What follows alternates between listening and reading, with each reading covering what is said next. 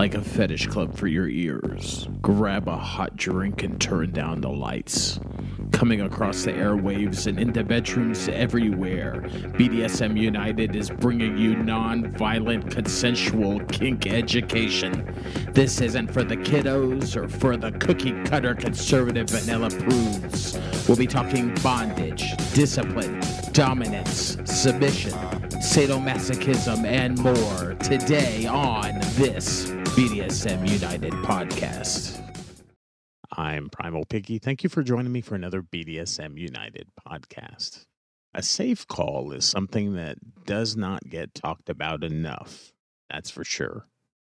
For that reason, we want to explain why it's so important and the different options that you have when planning your safe call. First off, what is a safe call? Well, a safe call is when you call someone to let them know that you're okay and, more importantly, safe. You meet someone new, either at a munch or online, and this is either the first time meeting them face to face or the first time alone or alone-ish. Have several safe calls and texts set up to make sure you make it home alive. Have at least one person that will know who you're meeting. Include a pic of them, their name, you know, a phone number, a screenshot of their Facebook or their FetLife account. It's also important that they know the address and the phone number of where you're meeting. Uh, if there will be a second location or a change of plans, call them. Don't text your friend and let them know. You should do this with every date or meeting until you feel safe. You should also set up safe words with your friend. These aren't like the safe words in a scene. These are words um, so you can let your friend know that, like, you're scared or you're worried or you're in danger.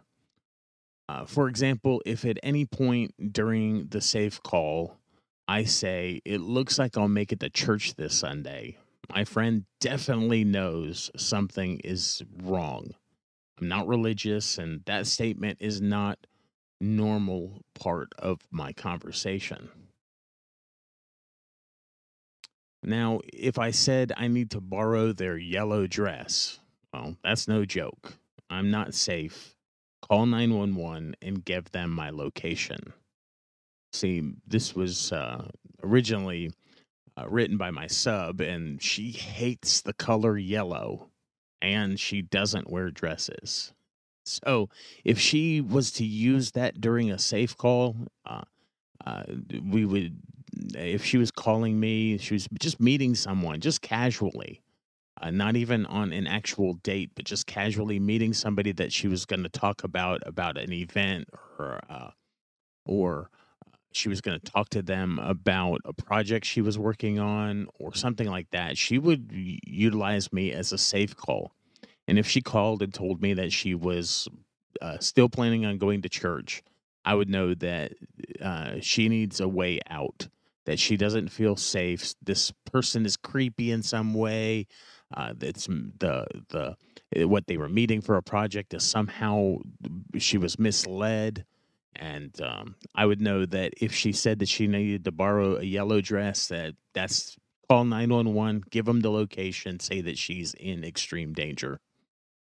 Uh, now we're not alarming uh, for those around you.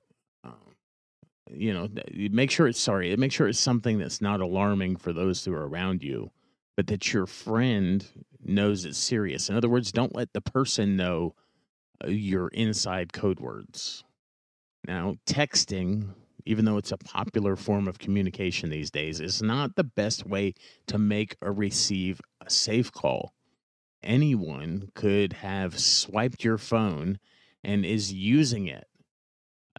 A, text check in can have keywords or an emoji to let them know it's you, but um, call is going to be a lot better because they can hear your actual voice. They can hear the tone of your voice. They can know, you know, it's hard to fake your voice. Uh, we have uh, established what and how, but how about how often? Um, they should, uh, you know, how how often should you make a safe call? Well, they they should be called on your way. Um, hang up as you get to your location. About ten minutes later, if they if you don't make a safe call, have your friend call you. Let your date know that you'll be answering the phone. If they're legit, they'll know that it's a safe call and they'll respect it.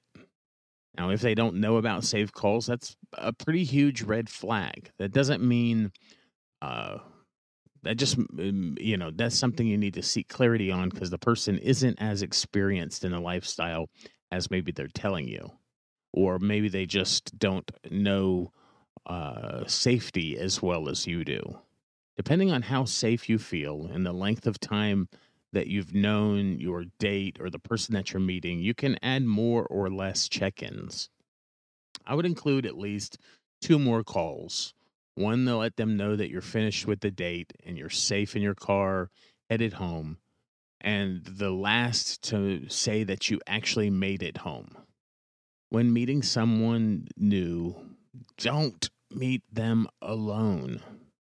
Don't meet them in a secluded area like their house or your house or the park. Don't don't meet them in the woods. This could be in your life. And do not play on your first meet. They need to earn your trust. You need to have a time of some negotiations, at least some conversations about the types of things you do and don't like. You, they need to know what your limits are. You need to know what their limits are. It's just don't play on your first meet. Uh, you they need to you need to make sure that they're a decent human being at least first. Once you're tied and you're gagged, you're not getting free on your own. And if you're meeting at a local dungeon or during a munch, let the host or the dungeon monitor know that this is a first meet. If you know anyone also attending the munch, munch, let them know that this is a first meet. If you were to disappear suddenly from the munch, they, they need to, uh, or from the dungeon, they need to know that possibly you've been abducted. They need to be checking on you. If they suddenly look around and don't see you, you you know they need to be looking for you. When we host munches, we'll speak to their date and get a feel for them and let them know if we get a bad vibe from them or let them, you know, we'll talk about some kinks and we'll let them know if they seem to know what they're talking about or we'll kind of be their bullshit inspector. Um, I would even restrict your social info until you know this person better. Your cell phone number is a pain to get it changed. As well, you can't just up and move if they start showing up at your house unannounced. So, um, things like Snapchat has a map with your actual location shown, inc- including your street name. They don't they don't need to see pics of your kids they don't know need to know where you work or if you live alone. I know it seems so scary to do all that just to meet a potential dom or sub or just a potential play partner or just to meet people alone these days that uh, that uh, are just about you know just meeting people alone in general even in a vanilla sense uh, more than likely, you won't need the safe calls or have your friends call for help, but evil stuff does happen. Some people are fake, some people are abusive, some people are creepy, some people are scary. It's better to plan and be safe than have no one to call and you don't know you're not going to live through this. There are some other suggestions to help keep you safe. Make sure your phone is charged. Bring your charging cable, a plug, maybe a backup battery or a battery pack. Have a lock on your phone, either the face, a fingerprint, or a code. And keep your phone with you at all times. Don't just set your phone down on the table, keep it with you. Drive separately So meet the person where you, where you're going to meet them and have your own vehicle. I'm Primal Piggy. Thank you for joining me for this BDSM United podcast talking about safe calls and some of the safety involved in meeting someone for the very first time. You can't always bring somebody with you. And even if you do, you could both be victims. And so uh, you definitely need to have some unbiased, somebody uh, on another uh, line in another place, in another location that can uh, be a safety partner, somebody that can get you help as quickly as they can, someone who can um, uh, who knows where your location is and can get help there quickly.